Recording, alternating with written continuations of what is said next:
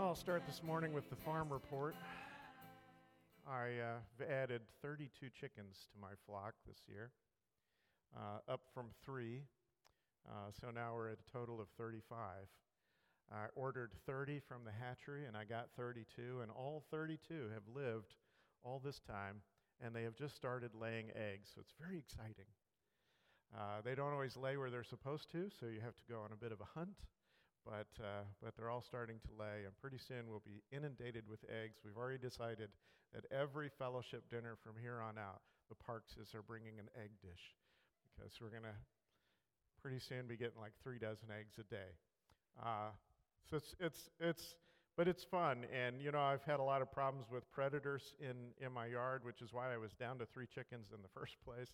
And uh, so I built this new coop and these chickens have been staying in this coop, and, and I shut them up at night. And all the predator problems I was having were primarily coming last thing in the evening or first thing in the morning. So as long as they're shut up in the coop during those times, we've done really well so far, and hopefully we'll continue to do well, just keeping them secured during the times when predators tend to come into the yard. And also, we put a dog door in so the dog can go out into the yard anytime he wants. And all of this seems to be working pretty well.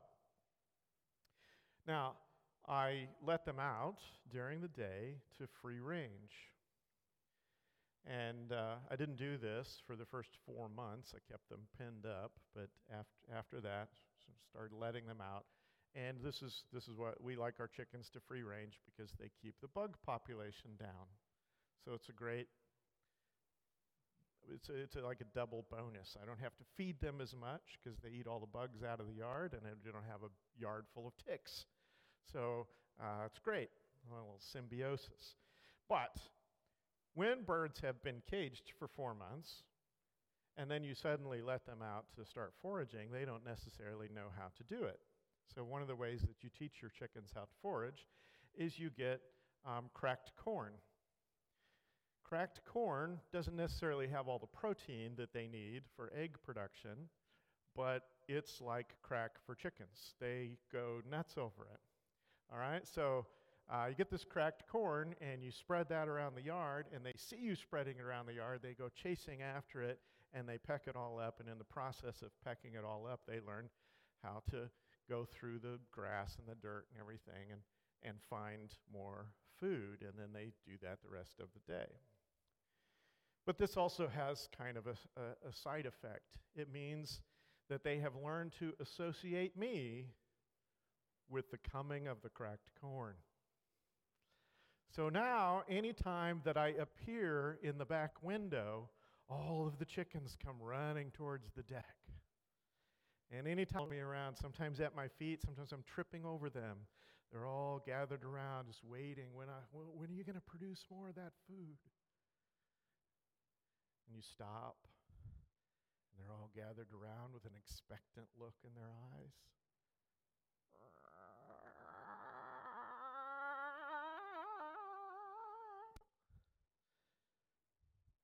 It's a lot of fun. Bit of a hassle, but it's a lot of fun. But it has created a bit of a problem for me in the evening, right? Because the objective is to go out and close the coop in the evening so that they're safe overnight and predators cannot get to them. The problem is that they have so associated me with this food that they love that the minute I step out the door, even after they've all gathered in the coop for the evening, they start billowing out of the coop towards me. And now I've got to get them all back in. So I have, I have gotten to where I sort of hide at the back door, blow the door open, run out to the coop, and try to close it before they get out. Because if they get out, and here's the thing that you need to understand if you've not worked with chickens before they're, they're fun, they're amusing, uh, they're, they're the pet that, that makes breakfast for you, but they're kind of dumb. And I, when I say kind of dumb, I'm being generous. Okay, so they get out of the coop and I come in the evening, replace all the food in their feeder, and put it in the coop overnight so that the, the high protein feed is there for them first thing in the morning. Well, that's what they want from me. But as I come out with the feed to go into the coop, they're all coming out of the coop. So I get down to the coop and I put the feeder into the coop. And now the feed, which is what they wanted, is inside the coop, but now they're outside of the coop. And so what do they do? They circle around the coop, looking through the wire at the feed that is now inside the coop. And then there's chickens that are still inside the coop that see the chickens outside of the coop circling around the coop, and they think, there must be something out there. And so chickens that are in the coop where the food is start leaving the coop to join the chickens that are outside. And so as I'm sort of ushering chickens into the coop, more chickens are slipping out and they're just circling around. And so the thing that they want most, they have separated themselves from with their own greed. Now, I tell you this story because I kind of feel this way about how we often translate Revelation. Like, the core of it, the important stuff, is just right there. It's right there. But we're so anxious for something else, for, for something else that we think we're going to find, that, that we sort of pour out of the space where it is and circle around it. Uh, let me give you an example of what I'm talking about. This morning, we're looking at a passage that deals with the thousand years. Specifically, it says thousand year reign of Christ. And Christ is going to reign for a thousand years um, with this other group of, of uh, the saved. So, the thousand year reign of Christ or the millennium, those are basically the same thing. And there are four major views of the millennium. And usually, when someone teaches or preaches about Revelation, at some point they address the four major views of the millennium. So, if you uh, if you've heard other teachings about Revelation, you, you might be wondering, why hasn't he talked any about these, these four major views of the millennium yet? Thought that was the, the meat of it. Thought that was the, that was the core stuff, the most important part. Uh, well, here's the thing there are some prominent conclusions that we come to about Revelation that, in my opinion, don't come from a natural reading of the text. You wouldn't necessarily get that. These four major views of the millennium, what, what, what you may have heard of as, as either premillennialism, dispensational premillennialism, postmillennialism, and amillennialism. I'm not going to bother to explain those this morning. If you want to know more about them, there's lots of information about them. Uh, if you don't know what I'm talking about, you're probably a happier person. Because this is just confusing. And it's difficult. And this assumption that you, you need to know all of this stuff and that you need to make a decision and that somehow your faith in Jesus Christ hinges upon it is just frustrating. Um, but for many, for many, the millennium drives the interpretation of Revelation.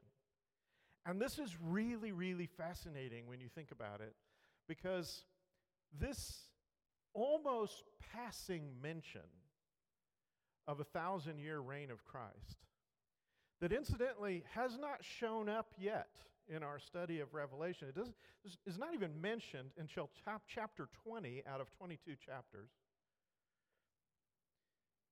This somehow has become the bedrock, the foundation upon which many people base their entire understanding of the Revelation.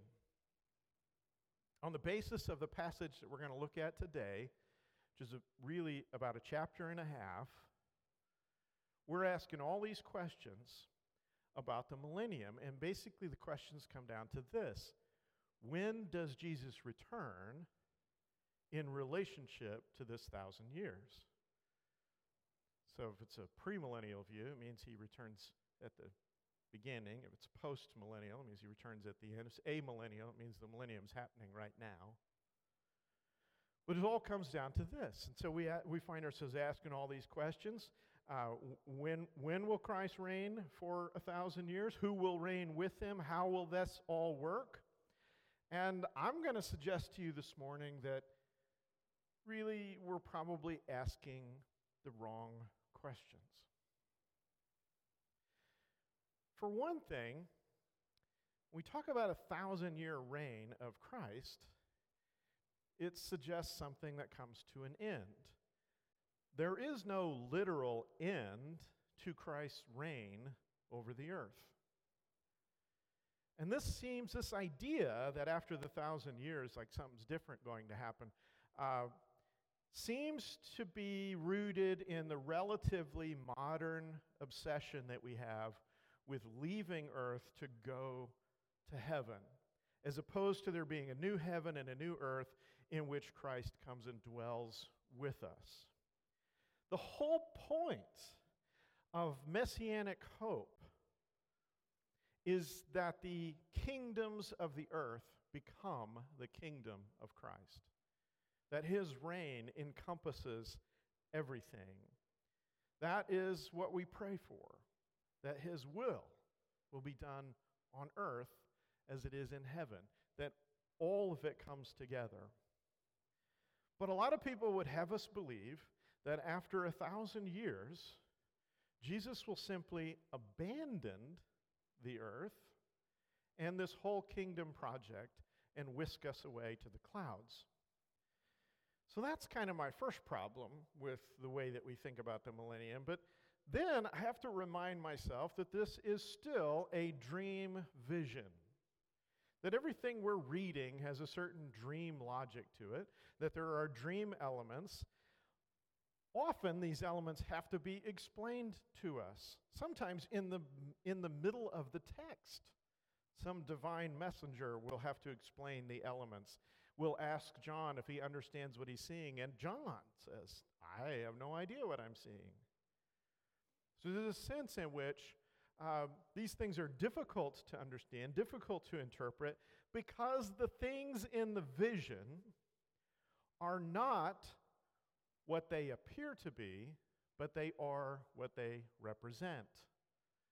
So the woman that is Babylon is not a woman, it is Babylon. is the empire, the great cities of men. It is a concept, an idea.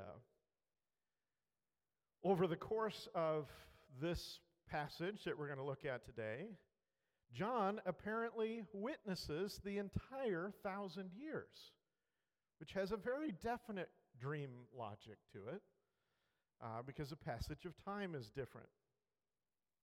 And given the way that Revelation has used numbers up to this point, we have to wonder what this thousand even means. Now, we've seen uh, uh, that seven throughout the text has represented fullness and completeness and the peace of God, whereas three and a half, or half of seven, represents something that gets cut short, something that is not allowed to come to its fullness or to its completion.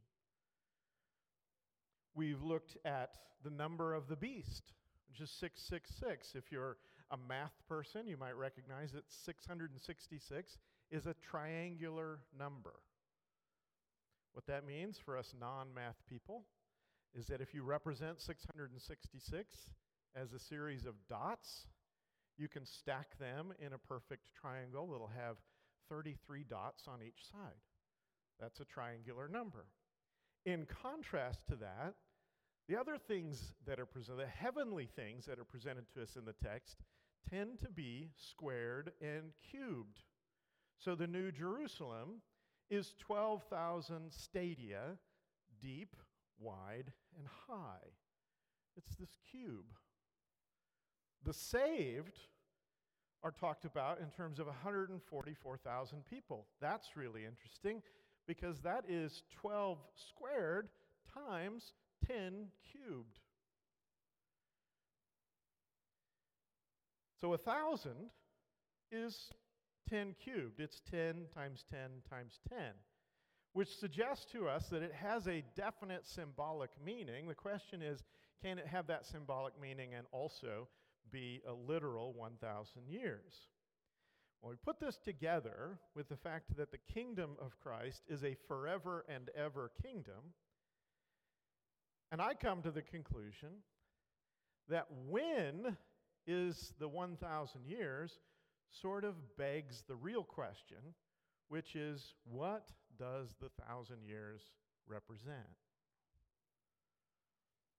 So we come into our text this morning. John presents us with a series of seven visions. Now, given how important seven has been in the text thus far, I have to assume that this seven is important as well.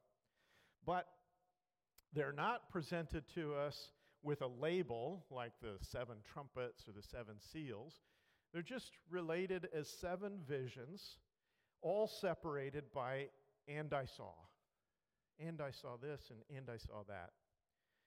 So it's as if John has gone on an apocalyptic vacation and brought back some snapshots.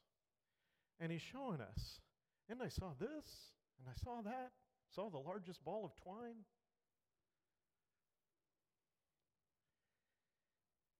And it begins like this. In, uh, starts in, in chapter 19 with verse 11. says, I saw heaven standing open, and there before me was a white horse, whose rider is called Faithful and True. With justice he judges and wages war. His eyes are like blazing fire, and on his head are many crowns. He has a name written on him that no one knows but he himself. He is dressed in a robe dipped in blood, and his name is the Word of God. So we have this rider on the white horse. This is the first of these seven visions. The rider is followed by an army of heaven. He's got that sword emanating from his mouth that we saw early on in Revelation, which represents the Word of God, the truth of God. And on his, uh, on his robe, on his thigh, which probably means down the, the trim of his robe, is this title, the King of Kings and the Lord of Lords. In verse 17, there's a, there's a new little vision, and I saw an angel standing in the sun who cried in a loud voice to all the birds flying in midair Come, gather together for the great supper of God, so that you may eat the flesh of kings, generals, and the mighty, of horses and their riders, and the flesh of all people, free and slave, great and small. So we'll call this the Feast of Carnage. It is a particularly brutal vision, but this scene is offered in contrast to the wedding feast of the Lamb, which was introduced to us earlier in chapter 19. The angel says, Anyone who is invited to the wedding feast of the Lamb is most certainly blessed. But if you're a human being, you do not want to be at the Feast of Carnage because it's not even a feast for men.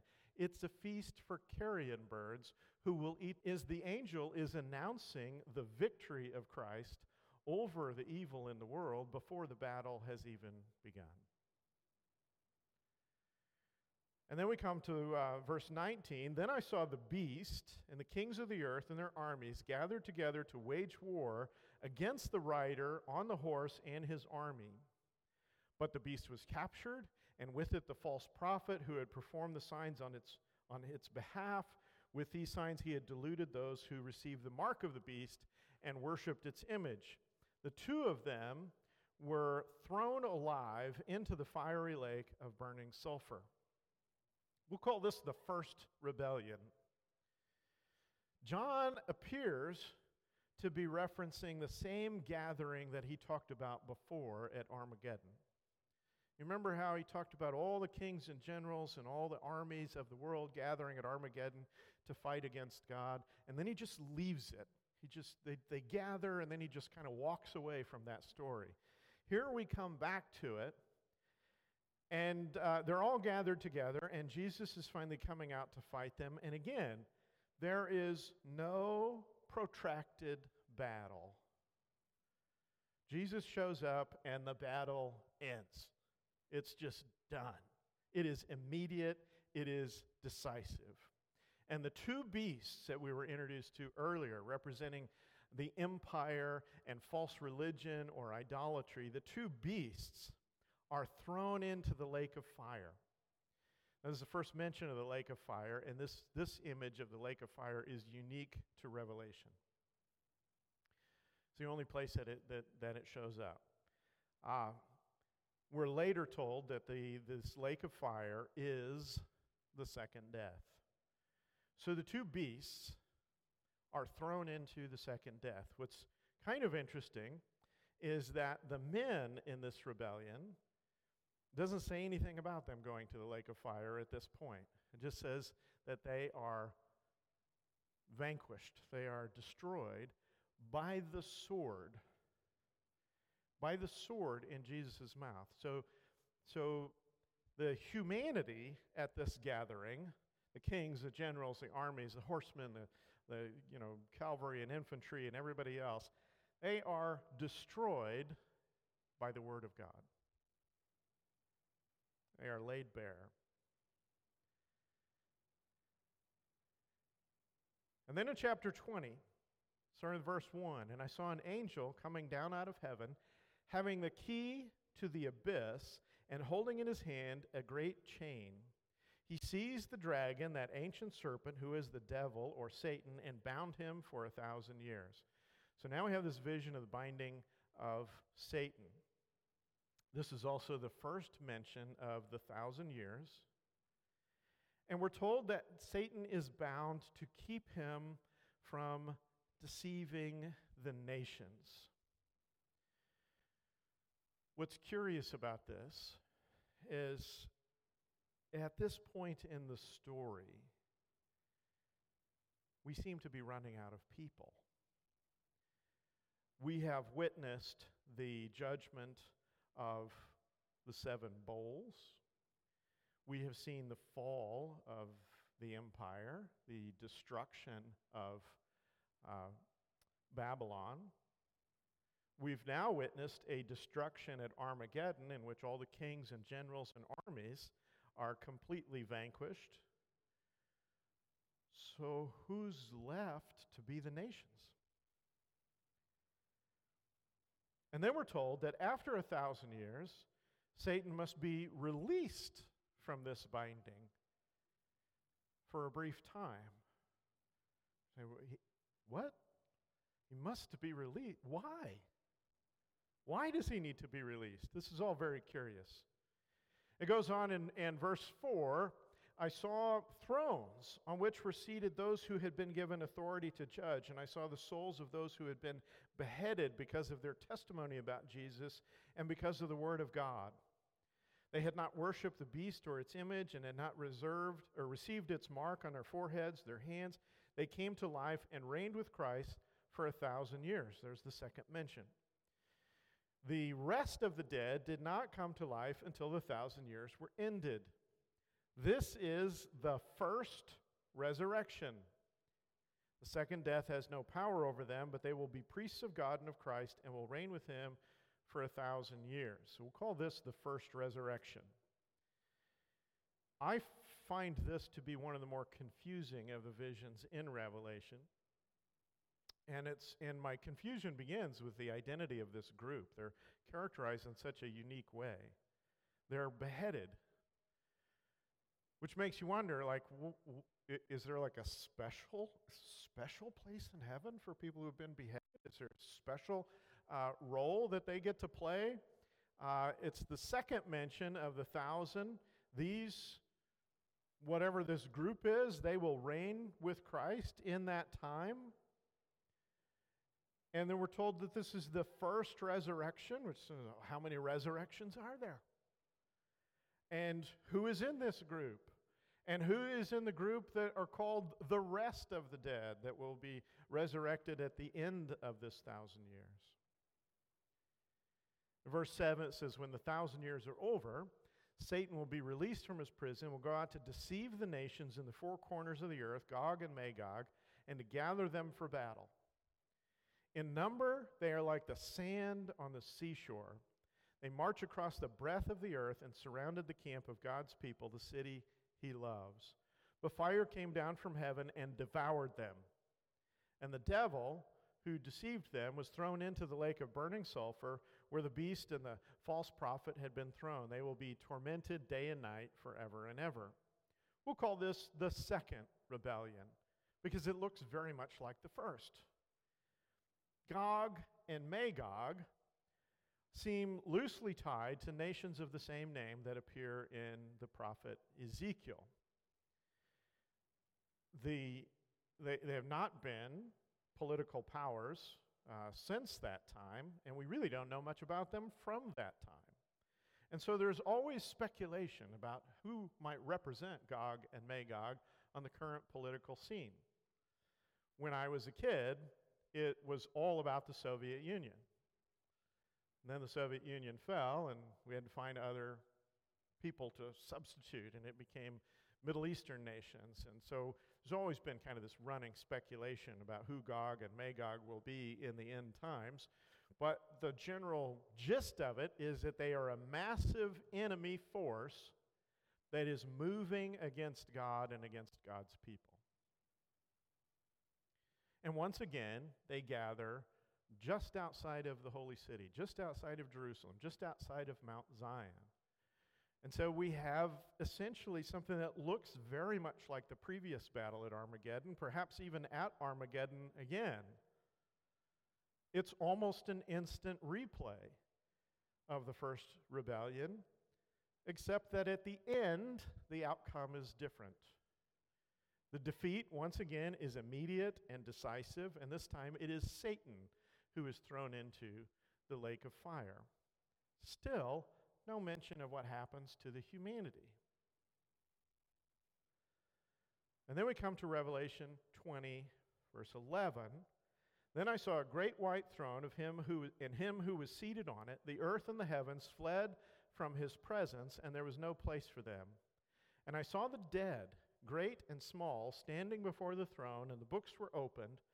Another book was opened, which is the book of life. The dead were judged according to what they had done, as recorded in the books. So we'll call this vision the book of life. There are actually multiple books. There's the book of life, and then there are all these record books.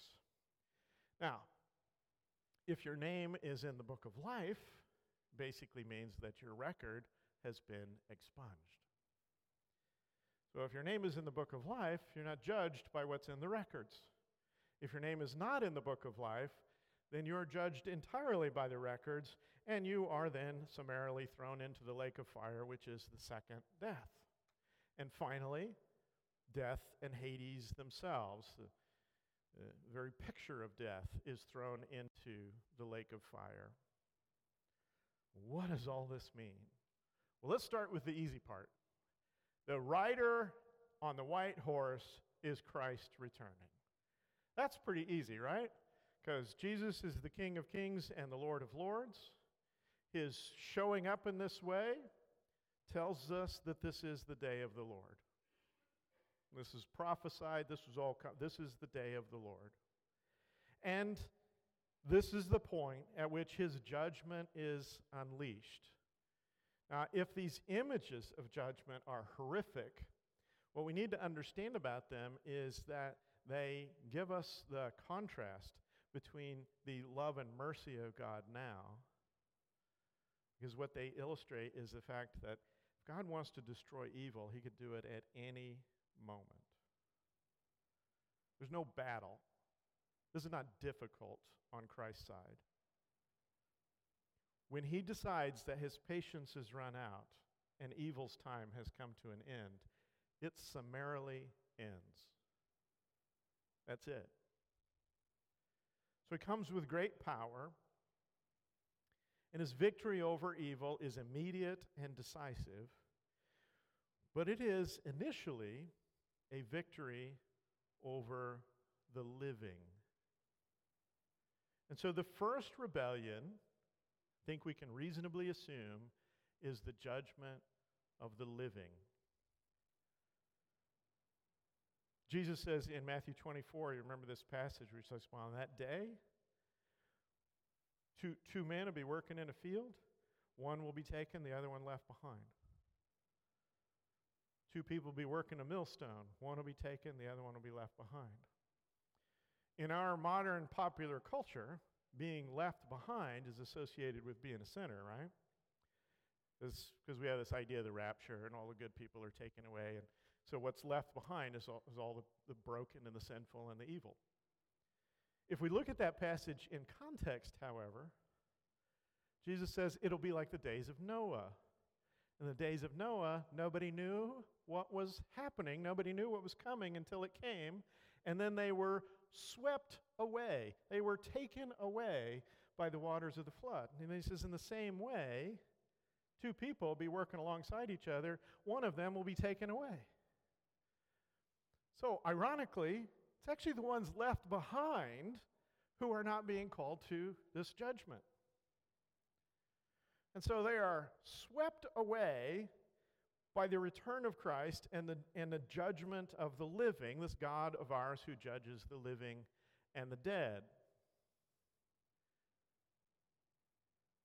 The first resurrection is of the saved. The beheaded part makes this rather confusing. But I think we have to read that as, as John telling us this is the not the class of people that will be part of the first resurrection, but the kind of people. Kind of the, the people who have given their life for Christ. This is the kind of people that will be a part of the first resurrection. Because we look at all the other passages about the resurrection, there's no mention of successive re- re- resurrections of God's people. Paul tells us that on the day of the Lord, the dead in Christ will rise first. That's the first resurrection. It is the dead in Christ. These people are also described to us in today's text as being unmarked by the empire, by the beast, they are a kingdom and priest of, priests of God, which is exactly who he tells us we will be if we're overcomers. And uh, they are undefiled. So here's, here's the synopsis, folks Christ returns. Those who are still alive, who find themselves opposed to God, are swept away by this first judgment. The faithful are left behind and will gather to meet Christ. The dead in Christ rise. We're all gathered at Zion.